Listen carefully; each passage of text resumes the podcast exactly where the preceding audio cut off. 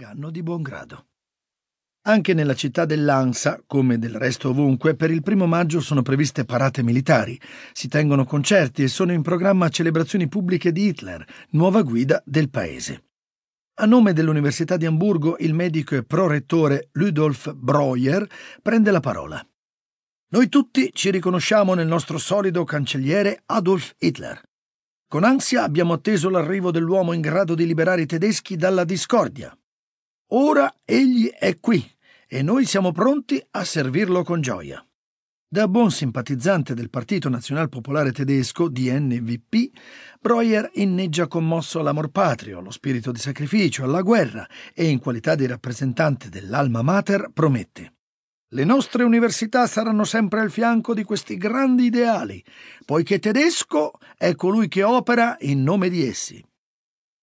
Il primo maggio non solo gli operai, ma anche gli altri gruppi sociali dichiarano la propria fedeltà alla nuova classe dirigente. Chi occupa posizioni di spicco e non si presenta in questa occasione ne paga le conseguenze. Al numero 25 della Neue Rabenstrasse, a soli 5 minuti dall'edificio dell'università, dove il prorettore Breuer sta tenendo il suo discorso infuocato, si trova a quell'epoca la sede dell'Hamburger Kunstverein, la società delle arti di Amburgo. Sul suo tetto non sventola alcuna bandiera. La struttura si distingue in ogni caso dagli edifici circostanti. Tra le signorili ville in stile classico, la fredda, liscia facciata fatta di vetro e superfici intonacate chiare pare una dichiarazione di guerra al circondario, alla tradizione e alla norma. Con il suo aspetto moderno, la villa, riconvertita in spazio espositivo e in sede dell'associazione dall'architetto Karl Schneider, è come fumo negli occhi per la lega militante per la cultura tedesca locale.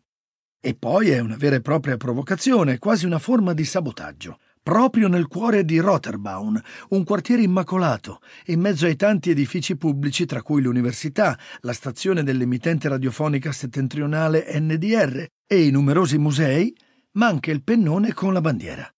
Il rifiuto a innalzare il vessillo è un atto di insubordinazione e il direttore dell'Hamburger Kunstverein, Hildebrand Gurlit, può ben immaginare quali conseguenze questo comporti per la sua carriera. Visto con il senno di poi, questo suo gesto impressiona, ma al tempo stesso confonde, perché Gurlit di lì a poco collaborerà con i nazisti, che faranno di lui il loro principale mercante di opere d'arte. Che uomo è mai questo? Che dopo un atto di tale manifesta fermezza passa invece dall'altra parte per arricchirsi nel corso degli anni. Quale valore ha questo gesto così eclatante che, con ancora maggiore evidenza, suggerisce una successiva perdita di orientamento?